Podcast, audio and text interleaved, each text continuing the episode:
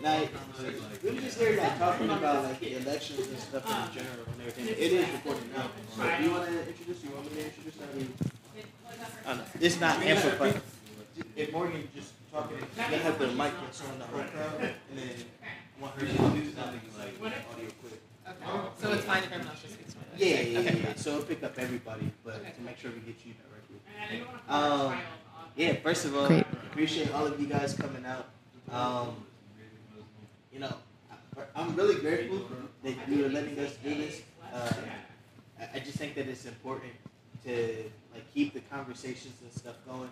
And uh, you know, actually, as I was inviting people to come out here, more and more I was hearing from people that was like, "Oh, I'm already voting for her," or "Oh, I'm already following her. I'm a huge fan," and, and it was much different from the last one that we had. Was it in December or was it January? Was it? December. the Yeah, last one. yeah, Yeah. Where there wasn't a lot of well, I'm not gonna say a lot of awareness, but it wasn't as much awareness No, as it's, it is it's now. accelerating. Yeah, and um, you know, I just wanted to, you know, after the debate from last week, you know, like It's my fiance. Okay. talk about some of the things that we talked about at the debate. Yeah. And then if anybody had questions or or whatever, then let me just. Yes, that's all I have. I Okay. really have much. And maybe just intro when it's especially with a group of this size. I think it's nice to do intros so folks get to know each other, unless everyone already knows each other and I'm the only one who doesn't. No, no, no, we can Yeah, I'll that. start. We can go. uh, Okay. Yeah. So my name is Quasi. Um, I'm a campaign staff. I've been in the campaign since October. No, late September. Yeah, I don't know. We're all losing track of the days. It's like Yeah, uh, I met Morgan like in 2010 or 2007.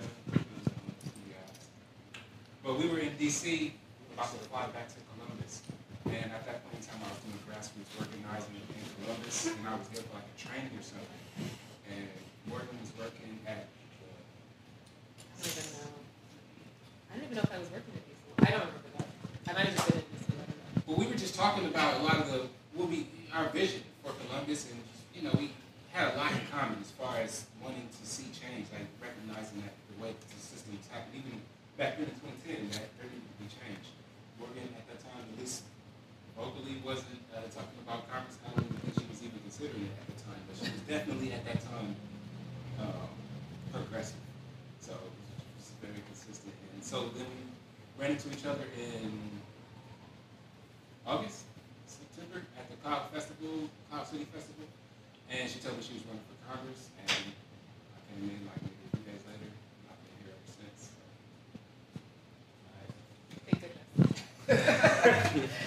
Uh, Jonathan, uh, go by the name J Dogs. I'm an uh, independent hip hop artist here in the city. Uh, I'm a home, homeowner here in the city as well. Um, I don't know a whole ton about uh, politics really on any level, um, but I do always vote for the presidential election. But I've never actually even known the names, the other names that pop up when I have to actually vote for the things, and that that's always kind of been a little disturbing to me. So I don't I don't know too much about your campaign yet, but I, I'm friends with Malcolm, and I and so I started following, and I s- just saw steady like progress and things. So I wanted to just kind of get an idea of what the campaign's about, who you're opposing against, because I know that was the debate last week. Um, so I kind of just want to get an idea of what's going on. And, Great. Perfect. Thanks for coming. Um, Ben Fox. I uh, just moved to Columbus in April from uh, Licking County, so I'm born and bred in Ohio, but uh, new to Columbus. And for the most part, uh, I've always been very active in politics. Uh, 2010, I graduated uh, from high school, and my history teacher had just sparked passion in me. Um, I was a volunteer for in in Columbus for Andrew Yang's campaign, and um, fortunately, I have to kind of channel my uh, passions now locally.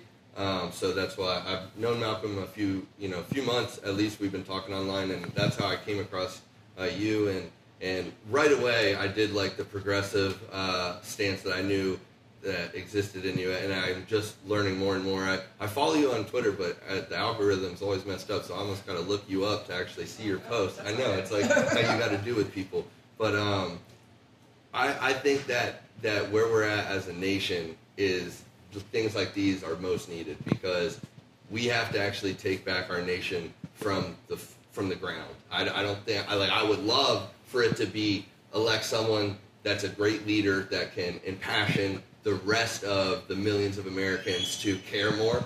But I think we actually have to convince our friends and family to care more, and that's to me the trick. So um, that's really why I'm here. I just I, I I believe that you know someone like you, we need to take back power to ourselves. The people have lost it, and it doesn't matter if you're on the left or you're, you're on the right. There are simply the establishment, and then there's few and far between people that are involved in politics who are actually for the people. I'm someone who's an independent, but I'm strictly someone who understands that people have to restore power to themselves, and so politicians like yourself, that's who I'm supporting. I'm David Fox. I'm his younger brother. Uh, I, yeah, I know you probably can. Yeah, yeah. Um, so I, I haven't uh, really been politically active uh, at all in my life until uh, I got into college. Like pretty much before college, I was like, you know, just like everybody else in America. It seems like that's like I'm not really informed. But once I got into college, I, I don't really know like what sparked my interest orig- like initially but I just kind of like took it and ran with that, and then started to really understand like politics as a whole. I know there's a lot to know about it and to understand the nuances and whatnot. Um, but you know, being his brother, as somebody that is as politically engaged as he is, I just get all this like trickle down stuff. So you know, that's why I'm here. I don't know Great. much about you, but Okay. I'm excited. Like I, So I agree with to you. live I- in Lincoln what I did, I No, convinced no, him we to both come- live. Yeah, I convinced him. Yeah, he, he moved here like a couple months before us, and then um, and then me and my mom joined, and uh, so um, I sent three posts of yours just like in the last three days. It was it, I didn't even have to search for. it. I was just like, here's who she is. You don't oh you don't know her? Okay, here three things. And I was like, and he's like, okay, I like Yeah, her. like, I don't remember what the last one was, but I just, one like, it was sentence. it was like yeah, it was like one, it was like something you said. I was like, that's exactly that that that resonates with me. So, but yeah, but real fast just to finish that up, like like he said, like we I do feel like we have lost this power of like local politicians are kind of like in their own machine. And Hey it doesn't guys, really. one second, Bill. I'm from New York. I worked for David Dinkin, first black mayor. I worked for Giuliani. I, I did hip hop vote 90% of hip hop for healthcare. And that Obama is covering Bloomberg. Let me tell you something. That boy is up with $61 billion. You want to vote for somebody, do Bloomberg. We did this stuff in New York together. You only can do two terms as mayor, but he did three terms. You guys, man, I want you to vote for Bloomberg. Thank you. Just saying. I'm gonna vote for million dollars. I'm just saying. That's just, that's just another day at the Morgan Harper for Congress campaign. Off the street commentary. Did you donate? Did you donate? Did you three million? Wow. Oh my gosh. Oh. You just My never face know. stopped outside. Sorry about that. Oh, you're good. No, that, that's good. Just, just more that like I, I feel like you know like Yeah, that's- the you guys power of the people does not exist the way that it was in, initially intended to. Like we've just kind of moved away from this. Like I feel like nowadays, like when we see things that we don't like, it's like, well, what are we gonna do about it? We can't talk to our local politician because you know, like things we don't have that power anymore. So it's I'm I'm with him. I'm trying to restore that power because Yeah. we need our government to work for us. hmm So I'm Jennifer, mom of these two, and uh, my daughter's in college. And I, It's all the I'm, comments. you know, older, and I thought just voting and being, you know, somewhat active was enough, and obviously it's not. And now I've been like, wait a minute, I gotta do more. So, um, I was in the 12th district for the last 25 years, Mm. and I'm really happy to be in the third now. So, um, yeah, so I'm glad to be here. Thank you for coming. Alright, I kind of already talked, um, but yeah, I'm supportive of Morgan just because I think that we need an aggressive, progressive in Congress, uh, somebody that's going to be loud and bold with their leadership, and also, like even more than that, I think that you've done a, a, a great job of just galvanizing people that didn't care about politics, that didn't know about politics, to be interested in it, and then also to go then and advocate and go get other people to be interested in it as well. And you know, when I was younger, people kind of pegged me to be, you know, into politics and all that type of stuff. It's kind of on that track, and I was just so disillusioned because it felt scripted and it felt like more oligarchy than mm-hmm. actually democratic. And I just didn't believe that. I felt like it was a broken system. I didn't want to have anything to do with it. And when I found your campaign, it's like, all right, this is dope, and it's right in my backyard. Whatever, for whatever reason, some people listen to me, so it's like, let me do what I can to at least help to um, bolster, you know, what I mean, the platform and try to galvanize more people to be involved and to get informed and you know, hopefully activate them to also you know campaign for you and vote for you and stuff. So that's the reason why I'm here. That's the reason why I wanted to put this together, um, and also because it feels like you're receptive to honest feedback, questions, and you know, um, confronting things like face on. So I wanted to get people, anybody that had questions, you know, even if they didn't like agree with you know things that you said for it to be like, you know, this is what I feel and all that type of stuff. So I wanted to create that type of space. Um, Matthew, um, I'm typically everybody calls me Matthias. I was gonna say I thought it was the so I was like, Is that really okay. your name, or you just saying that? No, no, that's like my, my government is Matthew, but um, like everybody, my entire growing up called me Matthias. Um, I am a poet, host, content creator. I don't know if I'm missing things, but I'm missing things. But yeah, I just do stuff. People like try to debate whether me and me or J Does is their favorite rapper. I personally, I ain't gonna hold him on his hustle. We can talk later. But, um, It's a I debate. Let's save that for next time. I wasn't. Super, I know. I kind of want to see. You know the microphone. Say it. What else you need? You're hitting the phone. I wasn't super engaged in politics like growing. I wasn't really engaged in politics growing up at all until um, I started getting into debate, and then you start figuring out how people like create arguments, and when you can figure out how people create arguments, like that's how you really figure out like you figure out how people who are trying to outthink people think. And I think that you know, for me, when it comes to like listening to politicians, either be it the politicians that I've actually met or politicians that I've like just like kind of seen in like the public sphere. I think for me, I really like to think. I really try to figure out how people are thinking around problems or thinking around like solutions to problems more so. Um, and so I think the first time that we were here, I think I had some questions, and I think that like like talking to Malcolm, it like definitely answered like a lot of the questions. But I think I got a better feel for it when we were here. So I definitely was like I would definitely welcome another opportunity to be able to come into the space. Whatever you call yourself. Um, my name is Ajane. Um,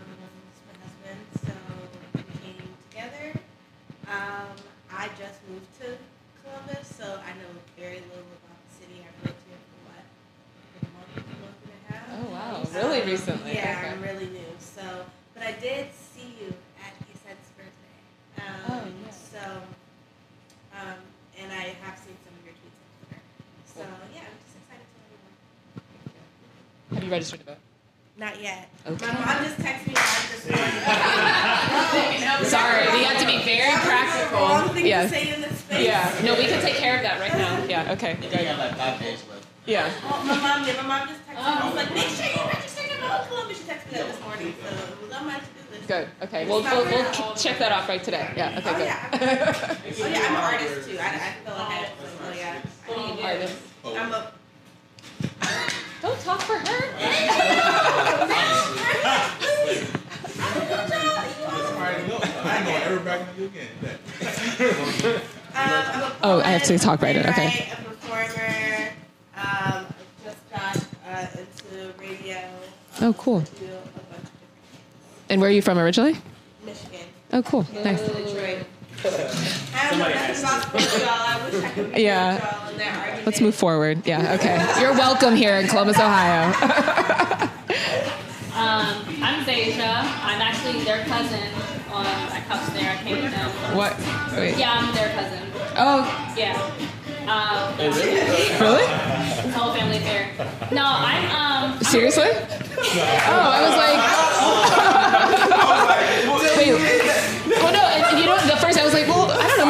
Know, maybe are similar. yeah, I was like,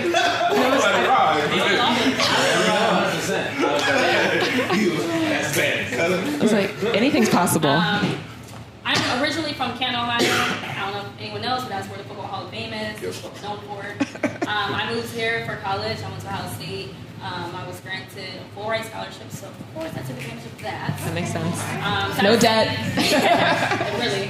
So I stayed here. Um, I stayed here the entire time. I'm actually moving soon to Georgia. Oh, no. Yeah, I'm, I'm leaving. I'm up out of here. Why? Never mind.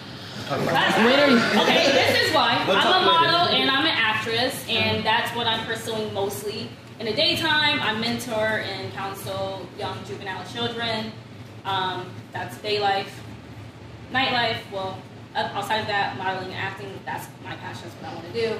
Um, never really been into politics at all, only because just the things I've seen in the media, I just felt like our voices don't really matter. And then I, as I got older, it's like, okay, it does matter, but it matters in these ways. It doesn't really matter in like the president, presidential election, in my opinion.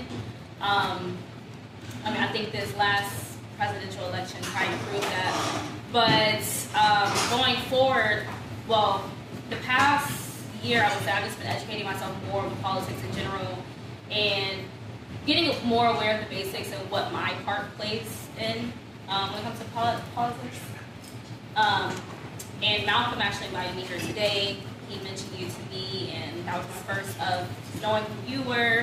And I wanted to come and get more insight of who you are and what you're planning on doing for Columbus and everything else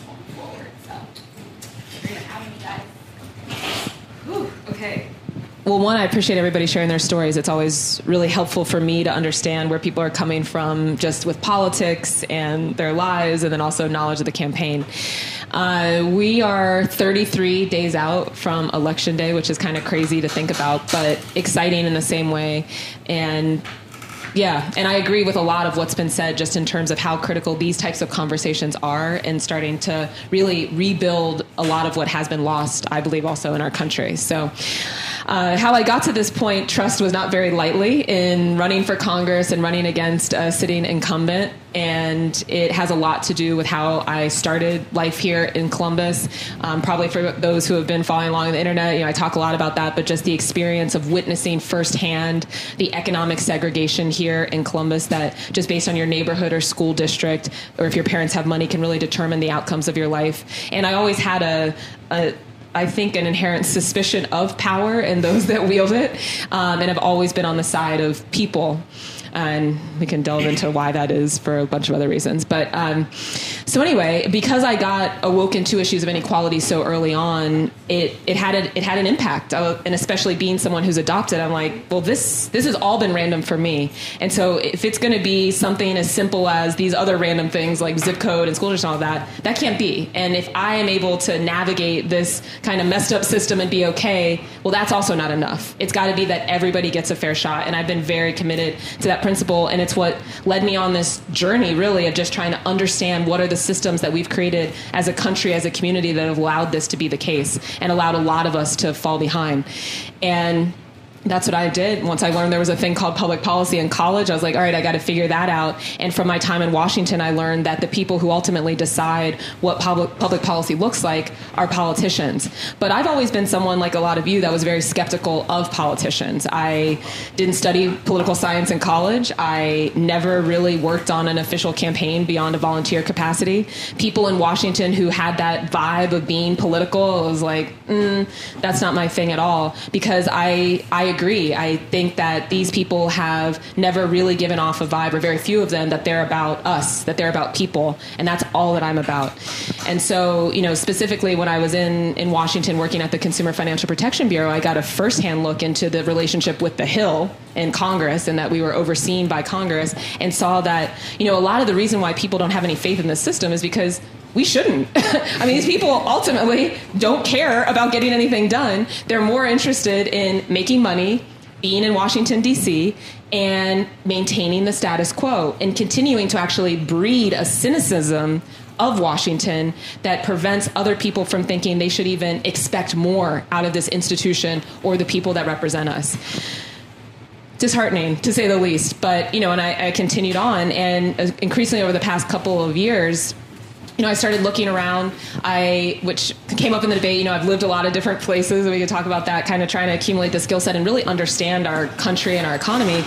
And coming back and re-entering Columbus and talking to people about my assessment of where we are at as a community and to me, it felt like, especially in a lot of the black neighborhoods in Columbus, in Central Ohio, where I had spent a lot of time growing up, my own neighborhood, it felt like we're in chaos in a way. That there is a breakdown of what makes this place the kind of place that, as someone who was born here and given up for adoption and had a family that went through a lot of challenges early on, we were able to be okay. That I don't know that we would have made it. I don't know that we would have been okay. And I certainly am looking around and feeling like a lot of people are not okay. That the cost of living has increased, that people are getting displaced, that neighborhoods that were middle class have deteriorated and are overrun with drug abuse and violence. And I took my observation to people that I would consider to be mentors and people who are knowledgeable about these things and care about them in theory. And the response that I got was, well, we don't disagree with anything you're saying, but this is this is how it goes. And you know, this is just kind of like the best that we can do. And specifically, once I was like, look, not only am I seeing this as what I'm observing in our communities, but I feel like based on my time in Washington, I have an understanding of what would fix a lot of these things. And it's a combination of an entirely different style of organizing, which, like you were saying, grassroots, like actually connecting people at the very core of where we're at. But it also is aggressive legislation that is going to make sure people have enough money to live, homes, doing something about the climate and healthcare, which is a huge issue and has been for at least 40 years. And so to get this kind of feedback of, okay, sure, Morgan, but like, no. If what you're talking about is taking on a sitting incumbent in Congress who is at the top of a political machine, of a political family, you've lost your mind and stop talking to me about this and would really recommend that you not do that at all because it'll be the end of you in Ohio, in Columbus specifically. And that was when my own political education really began about the dynamics at play here in Columbus and how co opted people are and corrupted by such little, actually small stakes, right? Just being able to continue to get a job, just being able to continue to move up some political ladder. And that's where I knew, you know, if we're gonna if we're gonna get our communities on the right track, we have to build outside of this. We have to be honest with people about what's not working, but also present an agenda that people can believe in because we know that this is what it's going to take to get it done. And and we're just going to have to let go. And for me personally, it also meant letting go a lot of my existing personal relationships to, to launch this campaign. And so that's what we did at, over the summer. We launched it. We talk a lot about how I heard every reason why it wouldn't work um, because there is this cynicism. And cynicism is also a way to maintain control in the status quo. But we've just been knocking through that, and it's been through a lot of people like you who are open minded, who already have reached these conclusions for yourself, but are at least open minded because they see that when you say grassroots and I'm not a politician, I mean it. And I am saying that I'm about you. I am not about me. I am not about trying to get ahead, and I am not about making money. And I'm saying I'm not going to take any money from corporations because we've seen enough of that over our time in Columbus and as a country. So uh, happy to you know continue to engage in conversation. I'm really really excited to even have this group here. We do similar types of sessions every Saturday throughout the third district in Central Ohio, and I'm, I'm so excited to win on March 17th, of course, but a theme I always say is this is not just about me. This is not just about this campaign, this election, one day. This is about a generation of work I believe it's going to take to get our country back on track. And it is a door by door, block by block, neighborhood by neighborhood exercise. And anyone who tries to quibble with me over that, they're delusional or corrupt, mm-hmm. and we don't listen to them. So we just keep it moving. Yeah. Um, I mean, you said a lot and everything. Uh, I, don't even know like where to get into it. Um, but I, I, do have like some questions, but I think that I'm pretty familiar with your campaign. So before I ask any of my questions, I, would rather like open up the floor to anybody else that might have like questions that are just on your head or on your heart. But if there aren't any, then I can go ahead and That's so cool. All right, so real quick, like in the aftermath of the debate, because I've never been to a local debate before. Is that recorded anywhere? Um, We did Facebook Live. I don't know if I don't know the status of the recording. I didn't record it, and I, I almost did, and then I didn't. And I was just like, oh no, I'll find it somewhere, and yeah, I can't find it anywhere. Um, We have two more coming up though, so yeah, slightly different format, but I've never seen anything like that before. Oh, you know where it is? No, I was gonna say I lied. I do have a question. It Oh, just took me- Oh, yeah. It took me a while to actually format it in my that's all good. Um, and I don't know if this seems off topic, but it's something that I think about a lot, particularly with the current election. Um, how, what role do artists, specifically artists of color, like play in your campaign process? Mhm. I think a lot about how Elizabeth Warren has behind the scenes working for her, very specifically a lot of black poets, Mhm. um, which is insane. Like Mhm. black poets who are, cur- are literally like helping to work on her speeches, Mhm, work on a mhm. number of things, and those same poets are getting like book awards for like like getting national. Yeah, yeah, it's been very cool. Beautiful to watch, and so um, I think looking at the like relationships between artists and politicians that historically had I don't know. I don't know how much it has existed. Like, is there? And I, I saw you coming to like you said Mhm, um, mhm. birthday. Is there a relationship that you're like striving to have specifically with artists or artists of color in the city? Yeah.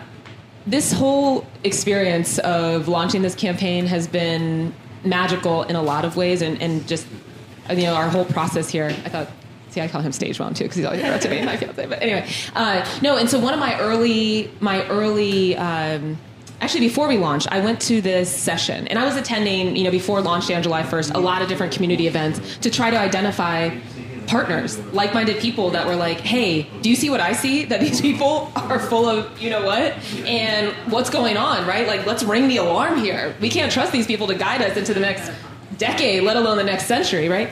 And and one of the events I went to was down on town at the Urban Arts Center, and it was Chris Hearn hosted an event, and it was on gentrification. And I just saw it come up because I was following Malcolm on Twitter and, and a couple other people that I had seen posting about things that seemed culturally and socially relevant to me. And so I was like, oh, let me check this out. I went by myself, met Chris at the door. I don't know if you know, sees the yeah. Yeah, I might know the C's. C's, yeah. Yeah. And I sat down because I had been attending, like I said, a lot of events, and every single one, it was the same layer, just like what we left of the state of the city. I would call it now like political theater or uh, revisionist history or whatever label you want to apply to it. But this was the first event I had gone to, especially on the topic of gentrification, which is so relevant for the third district, where I was like, oh, people are being real. Like we are living through another phase of colonialism. And at the time, you know, I was like, wow, I mean, I hadn't heard anybody apply that exact term to it. And I'd worked, because I'd been working at more like a housing organization before that. But I was like, that's exactly what this is, right? And it was interesting to me that it was the artists in Columbus that were being honest and leading a conversation on what is ultimately a public policy problem. And our elected officials are unwilling to talk about it, right? The only thing we hear from them is, oh, isn't the Near East Side great? And we're going to do it again in Linden. And, and then we'll take our roadshow to the hilltop, right? It's like, roadshow of what? Wholesale wealth transfer, right? Did they actually say roadshow? Well, Right, it got you. I'm, I'm paraphrasing. Yeah, I'm paraphrasing.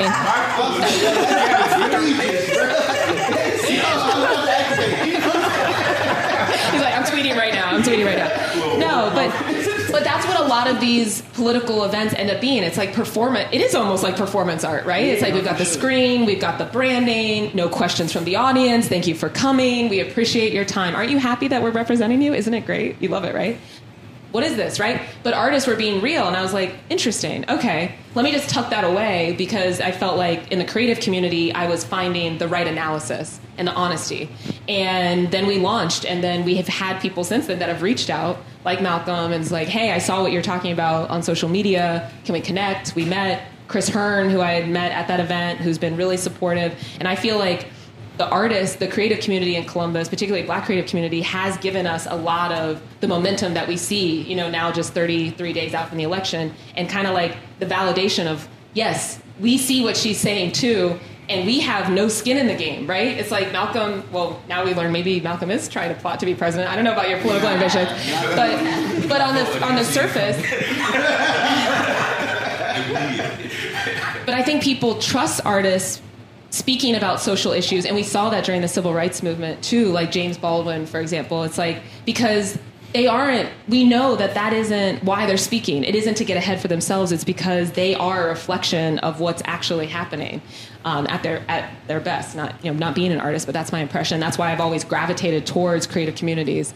And so it's been a really important component of the campaign i would say. Not one that i would have anticipated necessarily before but i don't think we're, we would be where we at we are we're, we are at without the creative community and it's interesting to think about in a world where people don't trust institutions as much, and I think are waking up to the fact that our political leaders aren't always trustworthy, and Trump helped a lot of people along with that. Where do you turn for your your truth? yeah, I do kind of want to piggyback off of that, just because I, as you describe it, it's kind of cool because I always see myself as somebody who really cares about what's going on in the world. Like I have just so I have a weird background. Malcolm knows a little bit more about um, things, but it's just like I've always felt like I want to care more, but I don't know how I actually look. So I put in my music, but then it feels a little empty. It's like, what are you actually doing? What can you actually do? Mm-hmm. And I feel like that's probably the way a lot of artists feel, and I, I like that you're you're targeting that and kind of trying to. That gives us more of an idea, like, oh, so there's somebody in the city I can literally contact and say, like, hey, like, what can I do? You know Mhm, what I mean? Like, and what can I do that actually is within my means? Like that I can get other people on to maybe make me feel a little like less like I'm just doing this by myself. Right, right. Because uh, side note, I also was in uh, I was in Nigeria for all the month of December for Mhm. the first time in my life. That's Oh, cool. My, my family's from. Hmm. But going there, I'm thinking like maybe there's something I can see that I can maybe do about in the future, and I, I just want to see how you can like. It's, there's a lot of things I liked about when I Mhm. saw it, but it was like just the city. And then- You mean thinking about whether you should move there and live there? well, not necessarily whether I should move there and live there. It's more so like I saw a lot of like poverty. See Mhm. a lot of poverty, but at the end of the day, their poverty just looks different than ours. Mhm. You know what I mean? But it was like it made me think about how you can actually do something to a city. How you can actually fix it. How you can like say it, but not just say it like like naively, like Mhm. oh we're gonna fix the world. We're gonna Mhm. trust me on this. I Mhm. don't know what to do about a place like that, but I'm Mhm. in the city and I can see you right in front of me Mhm. trying to actually do something about it. That, I, I'm just that's a comic really. Not It's like to that point. That's one of the things. I don't know who I was talking to. It might have been Quincy or, or it might have been Ben. But one of the things that is really exciting about this campaign right here is that because we are in this gerrymandered district, you know, it, it's going to be a blue district when the election comes in November. And, and whoever like wins this primary is going to go to Congress and whatnot. And so, if we send somebody that is aggressively progressive, then we're sending them up to the federal level, and that's somebody that's going to have a loud speaker box that they can talk about all these things that are really important and help to drive like the issues in the campaigns. and Mhm. stuff.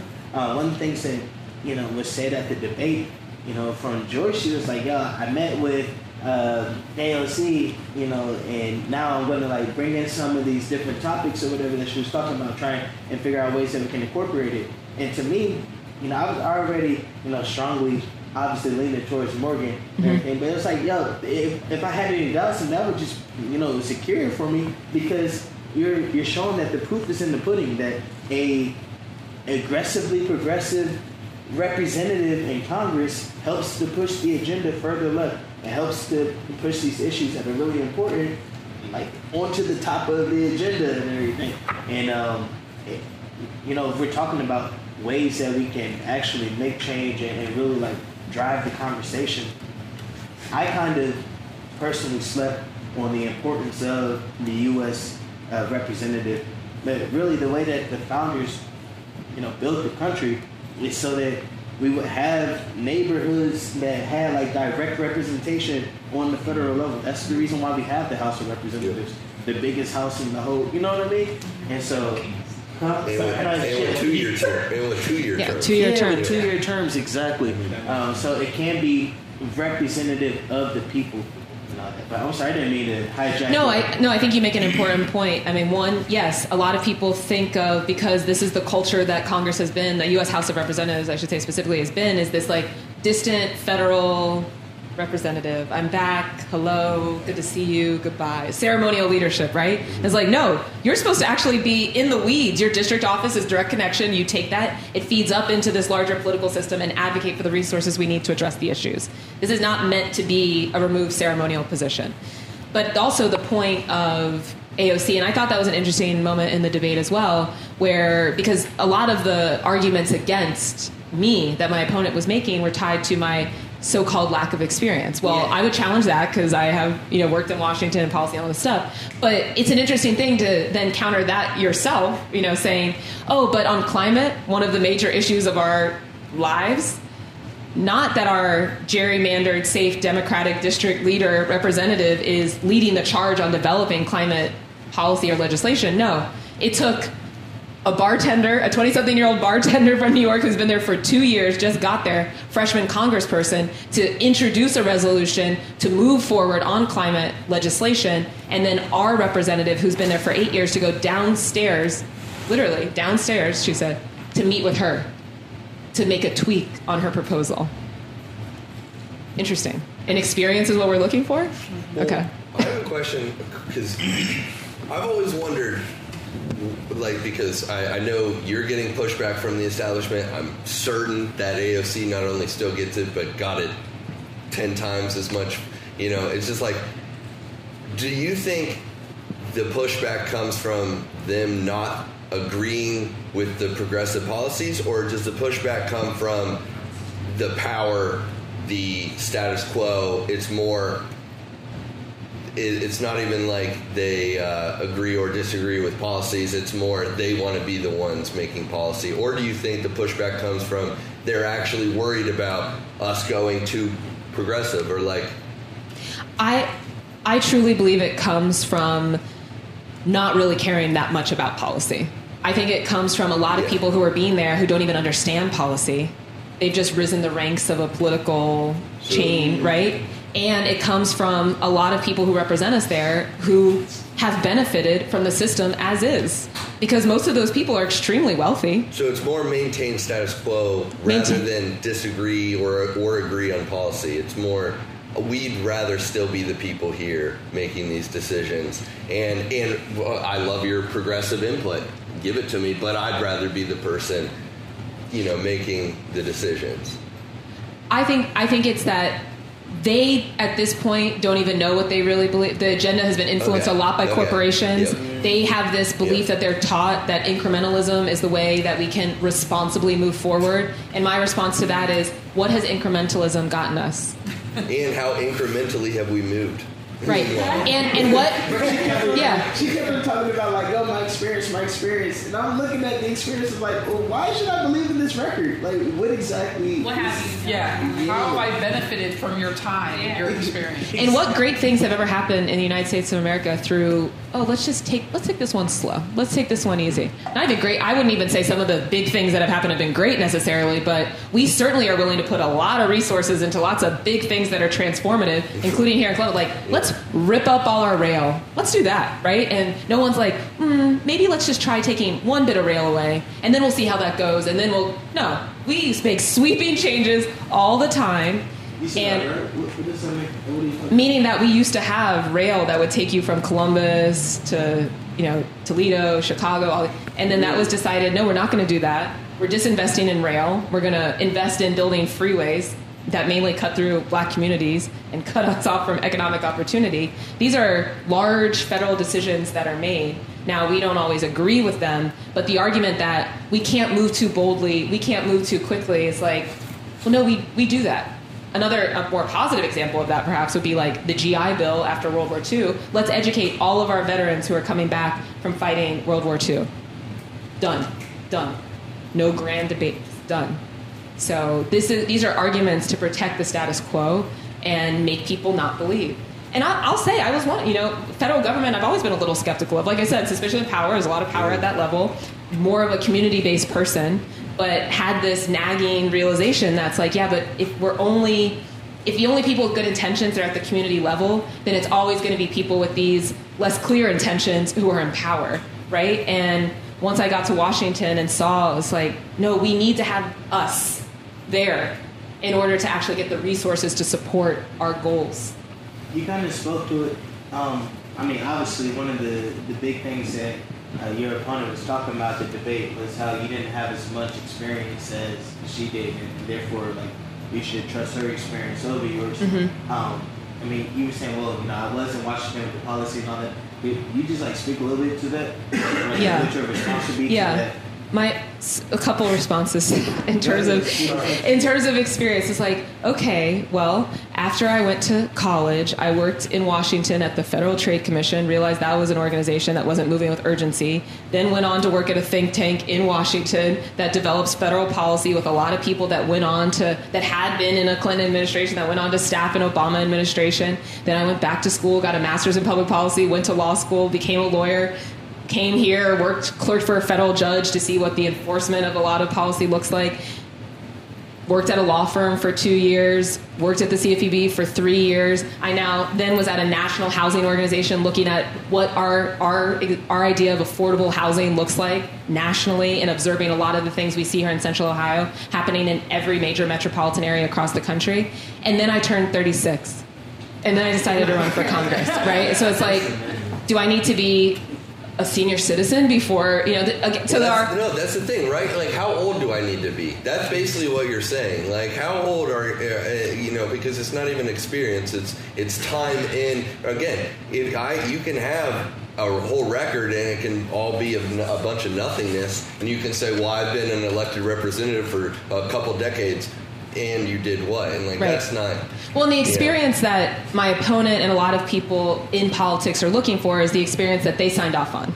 That you ran for this thing, I decided you got to do this, then you go and you become a like city council, a state rep, and then you get to go to Congress. It's like, well, it's that exact approach to politics that one makes it uninteresting to you know regular people who don't don't take that seriously because it seems like a career building exercise, and also it's not relevant, right? It's like some people, when we, especially when we first launched, like, oh Morgan, why didn't you run for city council? It's like. I don't know. I've never worked in local government. Would you want me on city council? Right? It's like I've worked in the federal government. I understand national policy. This is the skill set that I have and the type of office that I think I can bring a lot of experience to bear. That's what I was going to ask you the next thing because you know in the aftermath of the, the debate, I had several conversations. Like a lot of people tuned into it, whether on Facebook Live Mhm. or you know being present or like just hearing conversations after. And one of the big things is like, well, yeah, where has she been for the last ten years or so? Mhm, however long, mhm. um, that they were talking about, and like, do you think that that was like a, a relevant point? You Mhm, know? No, well, so I have a, a response to this question because this is something that comes up a lot. With the the point being, okay, but you haven't been around, so you don't really understand what's going on. Is what folks are trying to suggest. And what's interesting about that is. But no one's ever disagreeing with any of the things I was observing that are going on. So it's like when I say something that's inaccurate, please do let me know. But I don't. If I'm not inaccurate, then why I have a bad word coming in my head, but I'm not going to say it. Then why would I continue to sit back and let two more years of the same thing go on and on until people have decided I've earned my right to represent what my community needs? If you care about people, why would you want that? There are unaddressed needs in our community, and we are building a movement to make people aware of them, and also, more importantly, some of the pieces of legislation that could actually address them. And my opponent has had eight years to do that, and where are the results? But I will also say, this is my home. So, yes, I have been building a federal skill set to be able to understand the issues that have held a lot of our communities back and it's not one that can necessarily be built in Columbus, Ohio. But I've stayed very closely connected to the community. I came back in 2010, clerked for judge here, like I was saying. My family all lives here. But I think it's really important that we recognize what this position is for and what it's going to take to use it to its maximum, maximum efficacy. And I did a lot of the things. You know, my opponent's often saying, like, where have you been? The soup kitchen, volunteering, all this. Like, I did all of that as a kid, I saw that this is not going to get at what we need to get systemic change. And I got educated, and also, by the way, free to be able to do something like this. Because a lot of people who have these understandings and observations and potentially a skill set are scared. Because if you run outside of the machine, your career is over in Columbus, Ohio. Well, I have the freedom to actually be real and also a skill set to use the position to do something. Yeah. Oh, good. So I, was- I think like two things. Like one of the things that I, I I think I get really hyper alert is like imputing the motive of like the other side, right? So like Mhm. thinking that they don't want something dramatic to happen or, or Mhm, something of that mhm. nature. Because like I have family that's like they fall on like Democrat and Republican, Mhm. like kind of varying depending on where they live and stuff like that.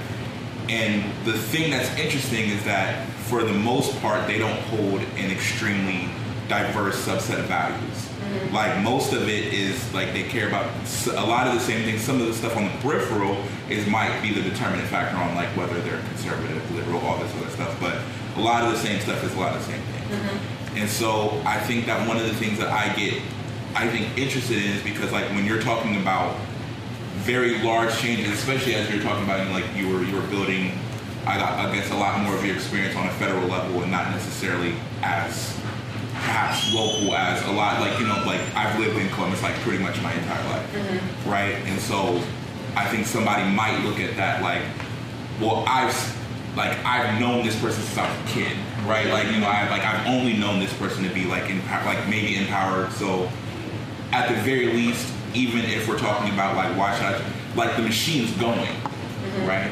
And so like you know people have jobs, people have families, people have like live. At the very least, they know like there's things that are operative in what they're doing, Mhm. and I think there's been a lot of really observable public policy.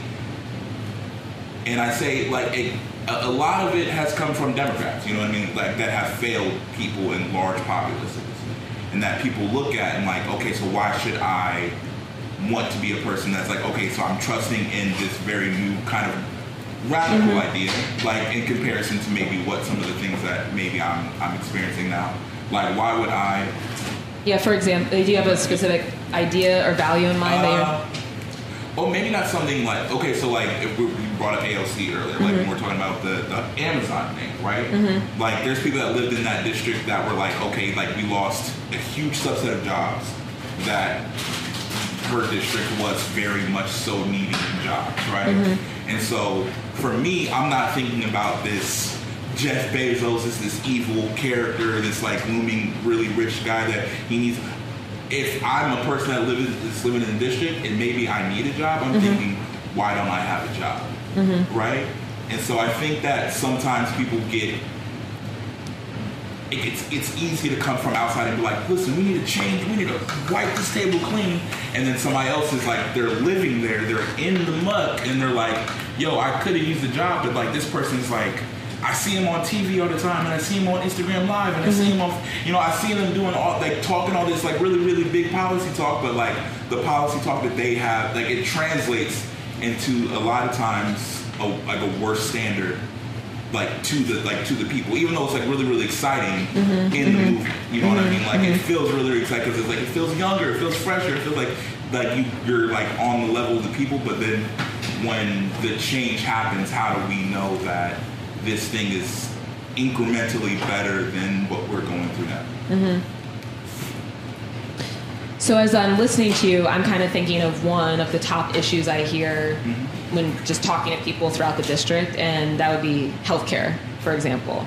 That comes up, or health costs specifically, healthcare costs, and and a lot of people, I would say, have never heard of Medicare for all. One of the policies that I'm backing, meaning like universal health care, that it wouldn't be tied to who your employer is, that everybody would be able to have health care and negotiate, control costs, and all that. Uh, but I'm very aware that, you know, for some of the people I may be talking to, they could very well work in the insurance industry, right? And which is a big employer here in Central Ohio. Yeah, yeah. And so, yeah, I'm, I'm not like, let's blow it up. You know, that's not, I don't think that's an effective, I mean, one, that's not really how I personally communicate. I don't think that's an effective way to talk about this. And it's also not what it would actually look like, right? To transition people into a single payer system would be a longer transition. There'd be a lot of jobs created through that, the creation of that system. And a lot of the jobs would be tied to very similar types of tasks ultimately. But you're in the industry, so I'm you know, obviously very curious about your views specifically. I think not only that, but like that's also like a, that's that's also a federal issue, right? Like that's also something that you can advocate for, but it have to be passed on a federal level, Right. So like it's not like I'm maybe like particularly like Columbus wise, like how like this district. What is like? Do you, is there something? No, yeah, can I jump in? Yeah. That's actually something that they talked about at the debate and everything. Um, I'm sorry I missed that. Like I, I can't remember what we were doing, but we. There's another one on February 18th. Remember Is it on Yes. TV or do you have to Wait, when? go on? Tuesday. I don't think Tuesday. I don't know what station it would be on. Okay. Yeah, are they on TV? I don't know. We send around a media advisory. Some of the, there were clips of the last one, but not the full. Okay. Yeah, not the full. But like one of the things they talked about was the um, what was the bill? The defense uh, spending bill. Yeah. When they, you know, and you know, the incumbent incumbent's uh, stance on it was that if we don't pass this, then you know there's going to be people and they're going to suffer here in Central Ohio, and so mm-hmm. that's the reason why I voted yes for it, even if it was giving more money and everything to. Um, you know, well, not more money, but giving more power to Trump and all that type of mm-hmm. stuff. And mm-hmm. he was like, "Well, I'm not giving this maniac more power, regardless." And everything. Like, I think that speaks to your point. Am I wrong? Like we don't want to make it so people working at DSCC, for example, aren't able to get like the federal jobs are on the line, and if the government shuts down, people won't be able to get a paycheck. So that's the argument of. Um, but do we have a, a principled position on not wanting to continue to fund wars that are not a good use of resources? Is kind of the conflict that you was presenting. Yeah, but again, none of this stuff is. Like, I don't know how to that question. Like, I I, I have I, I like I could probably have a, a long discussion just as far as like what I don't personally see how create making something a turning something from a good to a right would make it more available. That's I think that's my only thing. So I think a lot of times when I hear the the terminology around like universal health care, like Mhm. I'm thinking like you have creating a doctor costs a lot of money, right? Mhm. Like Well- I, you know what I mean? So it, I, I doesn't think about have that to. and like not only that, but I'm thinking about like just in span apart across America. Like, It costs a lot of money here. It doesn't have to cost a lot of money. That's okay. That's fair. But I'm, I'm just saying that I, I think there, I think there's a lot of layers to that as well. But I'm I wasn't necessarily saying something about. I, I was just the real only reason I was bringing that up was like I think that talking about. So for example, I've done like six or seven events, and I don't necessarily support her, but like I've done like six or seven events for Joyce Beatty, like as an artist, right? Like she like I like performed like there certain places or whatever, um, and in her talking points, I think I, I I process a lot of things like listening to a person that wants me to vote for them. And so I'm like, I, I, I used to work in sales, and so like I know what it is to sit in a room with somebody that's like, they want, like they're saying things to me as if I am a person that they have to please to get one action out of me. You know what I mean? And mm-hmm. like, because I, I don't know what happens after that. You know what I mean? Mm-hmm. And so I don't know. I think that I was trying to figure out what like it's it's good to have an idea for something that's like really really positive, but it's also like this is something that's happening on a federal level. So like I don't want to say it's so far up, but it's also like like what is like a specific problem that like that might be unique to to your district that you're like I want to work and solve that problem. Yeah, that's a great question. Yeah. I was gonna ask that too. Like, what legislation is gonna actually like impact us here in the mm-hmm. district and whatnot? Well, I mean, just just on the healthcare point though, like 20% of people living in Franklin County don't have health insurance. I'm meeting people that are on Obama exchanges, yeah, but are paying as much on the exchanges as they're paying for their mortgage. So, and a lot of people and seniors who are on Medicare but are still finding it very difficult to control drug costs while on Medicare. So I do think it is a bit. It's the most common thing that I hear people talking about throughout the third district on the healthcare. But I, I was because I'm saying like to, to your point, that would be an extremely common thing everywhere. You know what I mean? Like, I, like, like 'cause the reason why Obamacare wasn't implemented because of that exact problem, Mhm, right? mhm. So like, and like to, just to Malcolm's like I get question is what I'm saying. Like, I'm not. I'm saying that making something uni- like universally free to everybody is an extremely I like in, a, in an ideal world. Like I would absolutely agree with you 100. percent And I think I typically try to work out in my head how could that happen, Mhm. and all the avenues that I've tried to work it out. You know, like even if you bring it to a very small level, you there's so many other things that you have to push out the way when it comes to creating a doctor. Like you know, even regardless if it's anywhere like people spend a lot of money to be a doc have spent a lot of money to be a doctor already. So now mm-hmm. you have to supplant a system in money that people have spent already to become doctors or to be to own hospitals and all this other stuff in order to then create a system where you're able to provide this thing as a uh, as a as a right as opposed to a good. Because I don't know I don't know thing I don't know a lot of things that when you when they became rights immediately became more available. Whereas making things goods that people have to engage in capitalism in order to like you know ha- as like a direct and there's like a lot of like free versions of healthcare as well like healthcare there's like be a, a Huh? See, that's all right. That's where I, I want to But go the- for a that's- quick second because you know how I, that's what I was trying to really get at is how like I'll think of that type of thing like oh I wish everybody got healthcare and it just seems idealistic and blah blah blah mm-hmm. because if you were to take out healthcare and take out these jobs and blah blah blah and all these things.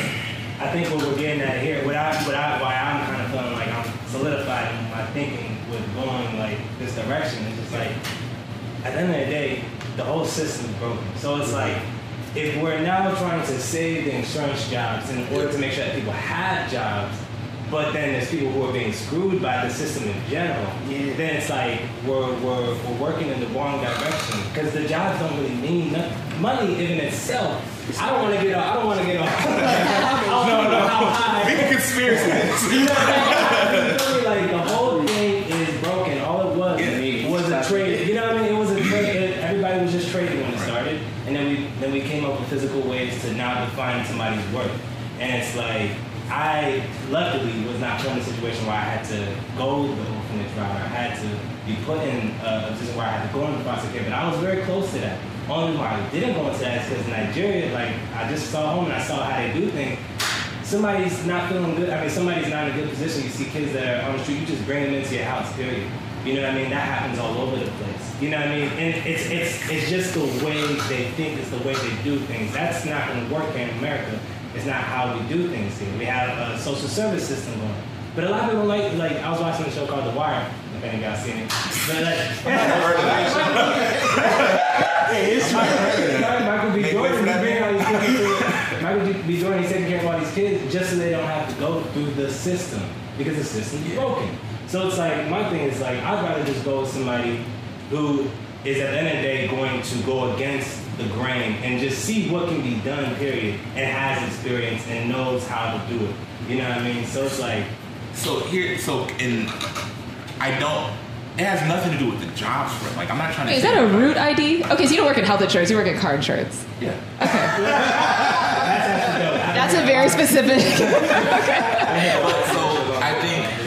So here's something that I think is like really, like, because it's not about the jobs. Like I think about like, there's a lot of people who are doctors right now because, a, you get paid a lot to be a doctor.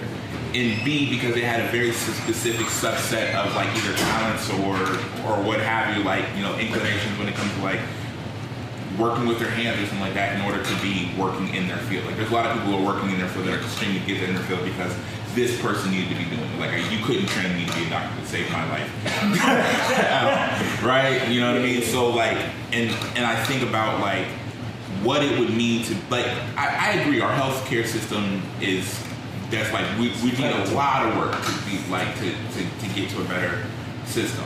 I think the only thing I'm wondering is that like I don't see a lot of places that have a great system that is not like you have to sacrifice something in order to have like and if you're gonna have a free system, you can have a free system. well, so we also need to break that down, okay? Because Okay. that's a label that gets put on it as a free system. Okay. No, we are putting money into it. It's called taxes, but it's called putting our tax dollars to work for something that actually improves our quality of life, not wars with people that we don't even know who we're fighting against, right? So it is not free. It is our money that we give to the government that we are now saying we want to be put towards a better purpose. Redirecting of funds. Really. I was just gonna say we spend way, I mean, in my opinion, way too much on military spending that we always justify. Take that, you know, a part of it, put it to a good cause. Yeah, we have de- decreased the corporate tax rate by over 30% over the course of our lifetimes. Yeah. That's a huge revenue stream. Right. Companies can, will continue to profit. They've done it before at higher tax rate. Were there companies in the 1980s? There were companies in the 1980s, and they were making a lot of money, Yep. right? That's a good. Yeah. There's a lot So- to that, but okay. Yeah, okay. So we are sacrificing a lot of revenue, putting increasing pressure on middle and lower class people. Most of us are fitting into that category middle, lower class. And I don't think it's sustainable. I really don't believe that it's sustainable. So, you know, a lot of this, I was in a, a meet and greet like this with a lot of people who were very affluent. And I got the question, you know, well, what, what's your view on the healthcare system? Medicare for all, like I say, in every place where, you know, pretty consistent. But but Morgan, you'd be willing to compromise, right? Like you'd be willing to like think. I will work with anyone from anywhere who is willing to work together to make sure that everyone in this country has health care like every other industrialized nation on the planet. But what I am not going to do is true. But what I'm not going to do is while representing the one of the most progressive and safely democratic districts in the country, compromise on that goal, right? Like that is this is the legislation that is out there right now to get us to universal health care. If we are not willing to push for it while representing one of the most safely democratic districts in the entire country, you know where any discussion about that issue will, will go? Nowhere. Mm-hmm. Exactly where it's gone since Obamacare was implemented. It will go nowhere because politicians that are taking money from pharmaceutical companies who make a lot of money off this, taking money from the health insurance industry that's making a lot of money off of this, have no incentive to ever push that conversation forward. Final thing I'll say on this, because healthcare is a very important topic to me. We spend a lot of money now. It's very inefficient. So I actually, there used to be Republicans that pushed for universal health care. This was considered a Republican position in the 1950s and 1960s. Why it's now getting labeled as this leftist extreme agenda shows you how far we have been thrown into this brainwashing, and it's got us When does it stop? And if we're not willing to stop it, we're just going to continue to see people that are making decisions between paying utilities and going to the doctor. Yeah.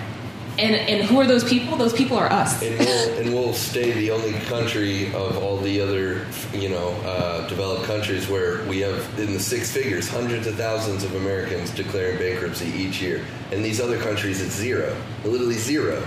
And and that's the difference. Is yeah, like there there can't. It's all for compromise in politics because that's how you there you get a lot done that way. But there's certain values you can't compromise. And, and I believe, like, eh, if you're going to get to Malcolm's point, this is a this is a blue district. This has to be the district. Or these districts around the United States have to be where we are the most uncompromising when it comes to things like Medicare for all, because we have to lead that fight. Yeah. So Yeah. I, this is like kind of anecdote, but like, so we went on, like we went on like a cruise for our, our honeymoon, like like when we had when Malcolm had Pre-corona, we like, pre-corona cruises. this was like it was like when we came to this thing. This was like my first like first or second day back from our honeymoon, right? Like to the first one, and we met a couple. Um, his name was it was Chris and Sandra, and they're both from Sweden, and it was wildly eye-opening experiencing experience because he hates he like you brought up if you bring up Sweden's healthcare system or you bring up Sweden's tax like you bring up Sweden's healthcare system, he bring up the taxes right behind it and he says like it takes me it took him like like three or four years to find out what was like going on with like his body until like he he found out he had like a gluten allergy, right? Um, it was like a funny, it was like a funny thing that happened on, but he was just like, yo, he's like extremely allergic. Like he, if he has like a little bit of it, like he'll, it's all, it's whole thing. Um, and it was like really interesting hearing his his perspective because he's talking about American politics and he's like he's hearing all these people um, proposing stuff that he's like I'm I see it happen like I've been he, he's been to multiple other countries too he's like I've seen all this stuff happen like I, I, I watch it happen where I'm from like people don't like it like like one of like the people that are living there they're like they're arguing again and I'm not saying that it's like it's things that can't work because our our ecosystem is different right like you know what I mean like we're we defend ourselves. Like we defend Sweden at the same. You know what I mean? So like it's also like there's like a whole bunch of things that are like so much different um, there. But it's just to say that like the concerns, the stuff that I'm saying right now isn't aren't things that there aren't people that believe those things, right? And they're not only believe those things, but I think there are people that are like, I've watched the outworking of these other things in smaller measures, and I've seen how they don't really work as well, and I see how there's there's That's like there's, that's these real it was, though. there's structural well there's real structural issues like when it comes to like like again Like as well compared to like American healthcare. yeah. Well, he like he was like, yo, I if you go, he came to America to figure out he had a gluten allergy. like that's what I'm saying. Like like there's there's so there's so much wild. Like I, I just think that there's a lot of things that are happening with our system. Like what what what you talked about going against the grain. I'm like.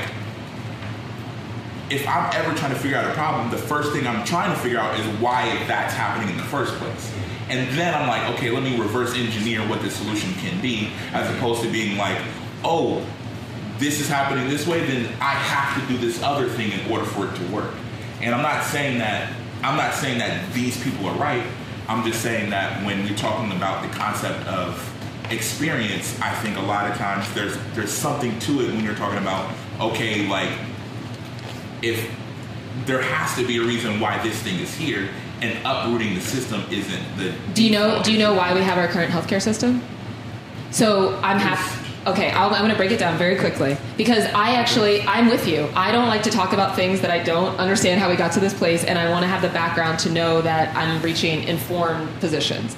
And the reason why we have healthcare that is based on the insurance industry is because after World War II, wages were frozen. So how companies were able to compete for labor was was by offering additional benefits mm. like healthcare, right? So once healthcare became that's what commodified healthcare, okay? And then there was an opportunity to make money by becoming the middleman between companies who now have committed to providing their employees with healthcare and the employees themselves, private insurance.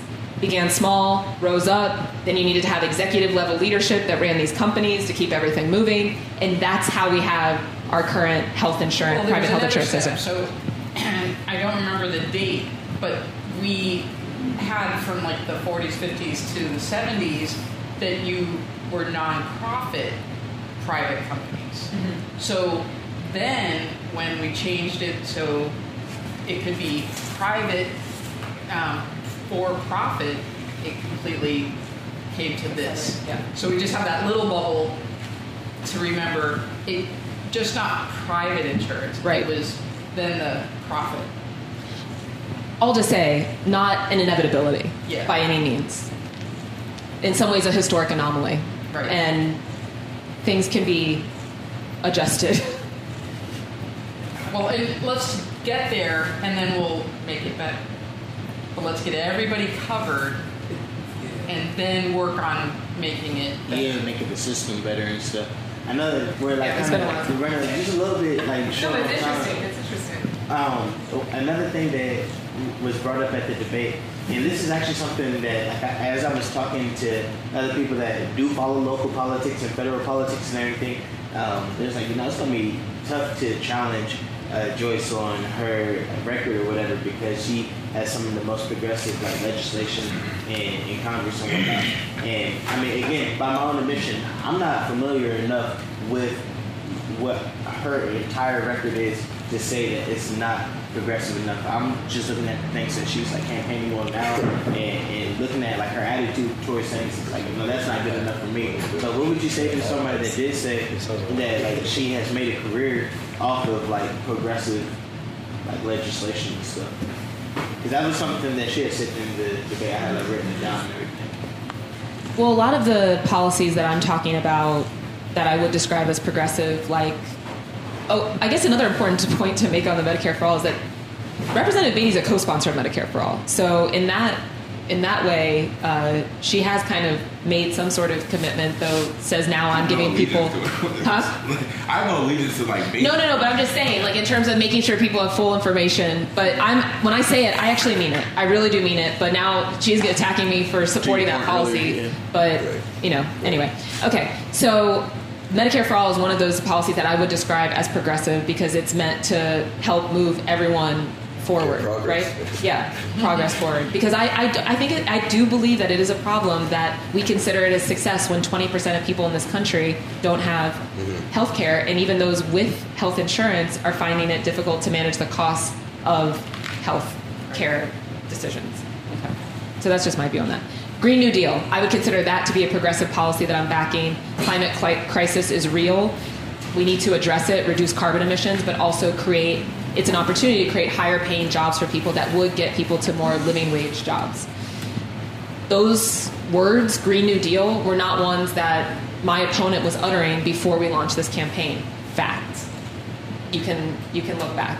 Not discussing it, signing on in terms of voting for any climate related legislation that might come to the floor, but not not introducing or co-sponsoring Green New Deal. Um, the housing policies I'm talking about, national rent stabilization, I would consider that a progressive policy that's going to protect people's ability to manage housing costs. Not to say that people that own property aren't able to make money off of what is clearly a responsibility of managing property, but there needs to be some bounds on how much we're going to allow people to profit off of something as essential as a home. And that's one of the reasons why I'm backing that policy. And that's not something that Representative Beatty has ever talked about. The key thing, though, that separates us, I would say, is this commitment to not taking any corporate PAC money, political action committee money. Another innovation of the 1970s is we unleashed our political system to corporations, allowing them through campaign finance reform that happened then in the wrong direction to contribute directly to our political representatives. And that unleashed these $5,000 checks that come from industries like the fossil fuel industry, like the insurance industry, that have the motives that corporations are designed to have, which is to make money. And I don't begrudge corporations' ability to make money, but they will always find a way to advance that cause. They don't need the help of elected representatives that are supposed to be advancing the interests of the people that they represent. They're all good. And I saw it all the time when I was working at the Consumer Financial Protection Bureau. Take, for example, payday lenders. We're you know, trying to regulate that industry at the national level because right now it's a hodgepodge of different state regulation. And payday lenders would bring lawyers. They would fly in their staff directly, fly in lawyers from their state, pay lawyers in Washington that would lobby for the views of what they wanted to see in regulations that we were writing for their industry to have people sitting on the committee that oversees these companies taking money from them in many cases, including the Congressional Black Caucus. You're co-op. You're you're conflicted. That's a clear conflict of interest. You're not free to represent people. And in the case of my opponent, she has not introduced legislation that I would consider to be progressive. Quite the opposite. When in the state house on the t- on the subject of payday lending, blocked legislation that would have made it. Uh, that, that would have prevented payday lenders from even being able to operate in the state of Ohio. And they were offering 600% interest loans to people right before a recession. And Democrats at the state level had momentum to pass legislation to put an end to that industry as we know it. And my opponent blocked it. Other Democrats went on record, you can Google it, saying we would have been able to get payday lending out of Ohio but for our minority House leader, Joyce Beatty while her husband was a registered lobbyist for that industry. Okay, that's what I was about to ask is why. And okay, you answered it. Yeah. While sitting on the Financial Services Committee, introducing legislation that makes it easier for banks to charge people of color higher interest rates. Obama advised against the legislation, NAACP National advised against it. She's a co sponsor, and it was signed into law by Trump. Not progressive, in my opinion, taking a ton of money from financial services companies. So I have a different vision for what it looks like to be truly representative of the people. Like I said, it involves not taking money from corporations. It doesn't mean you don't listen to corporations, but we don't need to help them along by being conflicted before we even start the conversation. And also, I believe that progressive policy means ones that advance people, make sure that everybody in our community, that's my vision, is able to lead a stable life. And how we get there is by making sure, I don't think it's complicated, everybody has housing, healthcare, jobs that pay enough to live, a climate that's inhabitable, or we don't have anything else to talk about, and can live in a safe community free of police brutality. So, So real quick, uh, we were scheduled to be here from until eight. It's, a- it's a little after eight, so we could do one last question. yeah, I, I think this is, yeah, no, I'm not gonna say one last question. Yeah, um, one of the big things that I heard in the aftermath of the debate was like, it's kind of like the difference between pragmatism and then like just policy or, or like your own, uh, and policy isn't the word, I can't think of what the right word is. Word. Yeah, philosophy, like just your own like morals and like stance and everything.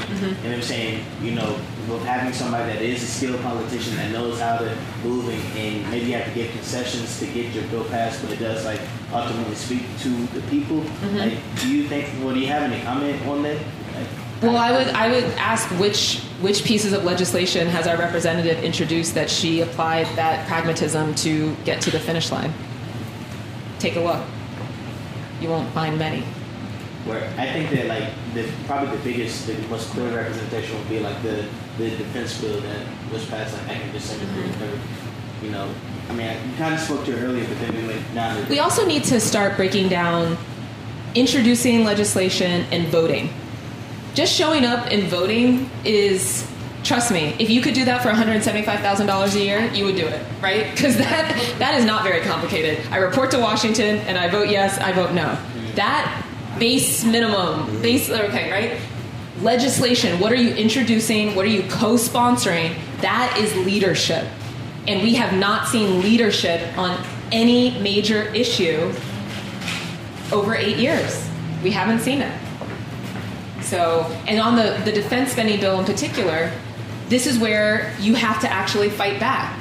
The, the other side is extremely good at saying, no, here's our line, and we're not crossing it. And that's why they win every single time. We need to start creating some lines. I think we have explored the outer bounds Yeah, of. we, we actually compromise too much. Too much? There's way too much compromise going on in all the wrong places to compromise. Yeah.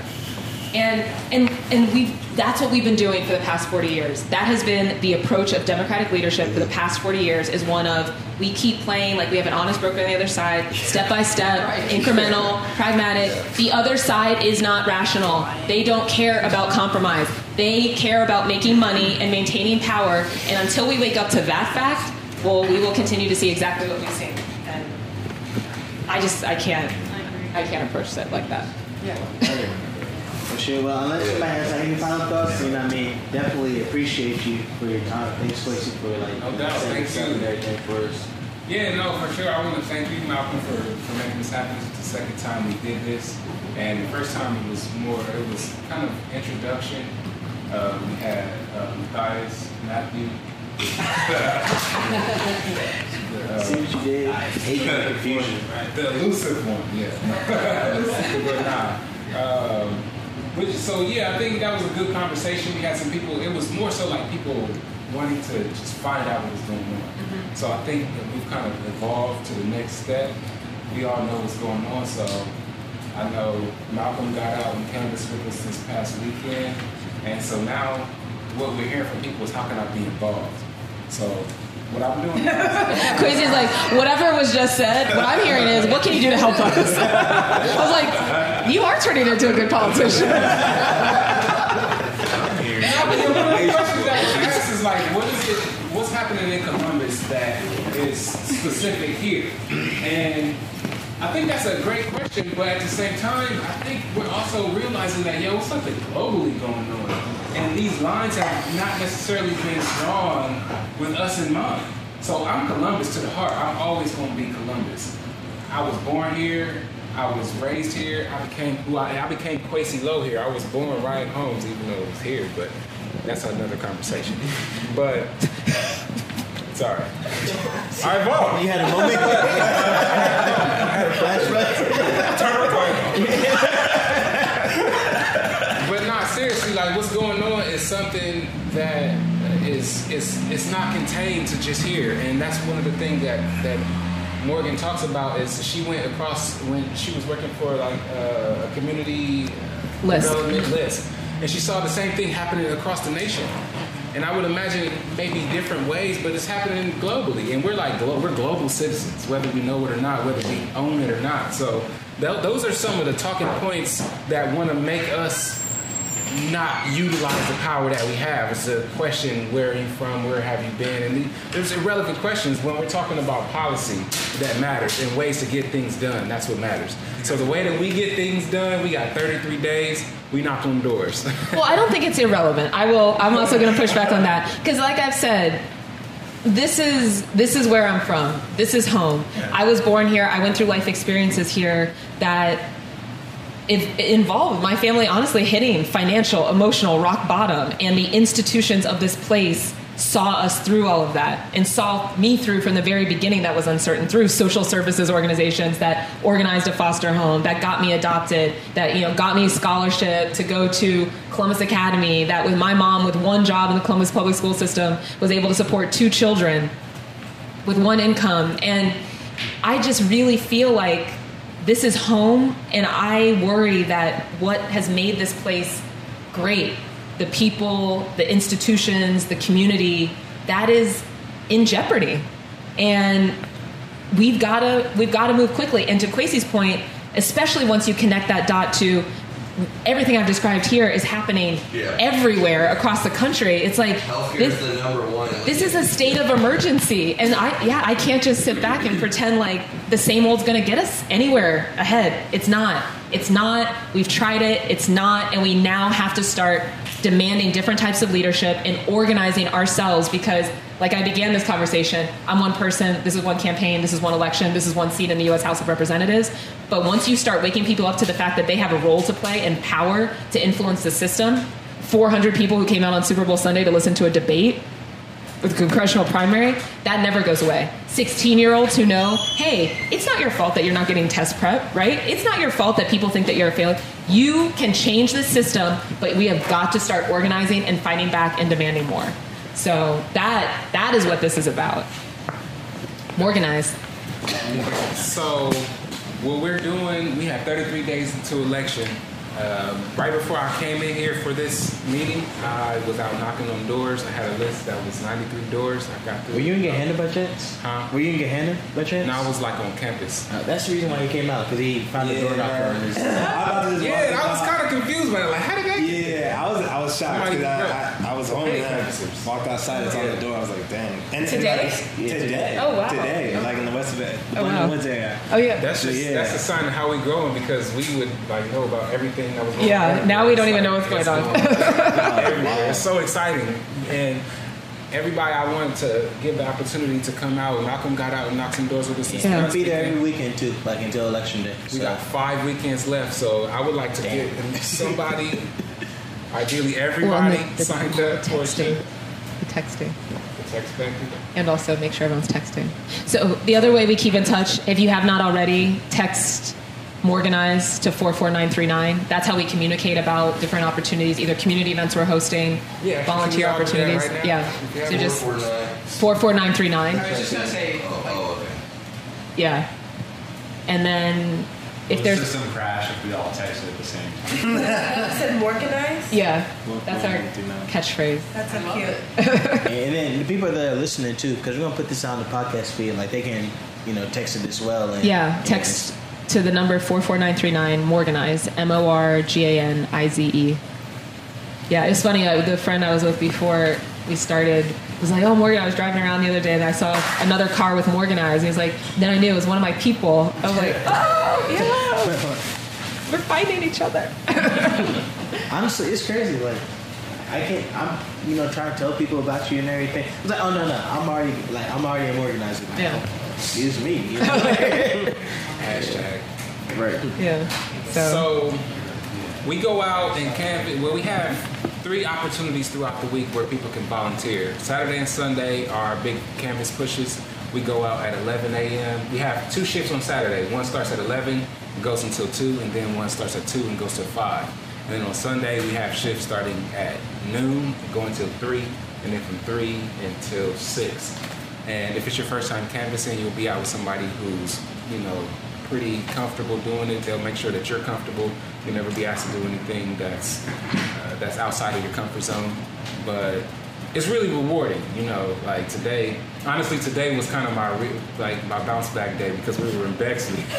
kind of. Quasi didn't have fun in Bexley. I didn't have a lot of fun. but today, people were. I was. It was like that was. It was like an anomaly. Like, people are. They're kind of comfortable. Kind you of know? apolitical. Yeah. Yeah. But, Yeah, well, but getting back to young people, young people are very excited. How do you, how uh, personally do you deal with like apathetic voters? Like, you know, when you're canvassing and you knock on a house and they're not necessarily bad people, but they Yeah. just don't care. You know, like how do you? Yeah, I'll make one attempt to try to really engage. If it's really just like a shutdown, you know, because usually the way we engage is what's your biggest issue right now, or you know, either nationally you're concerned about.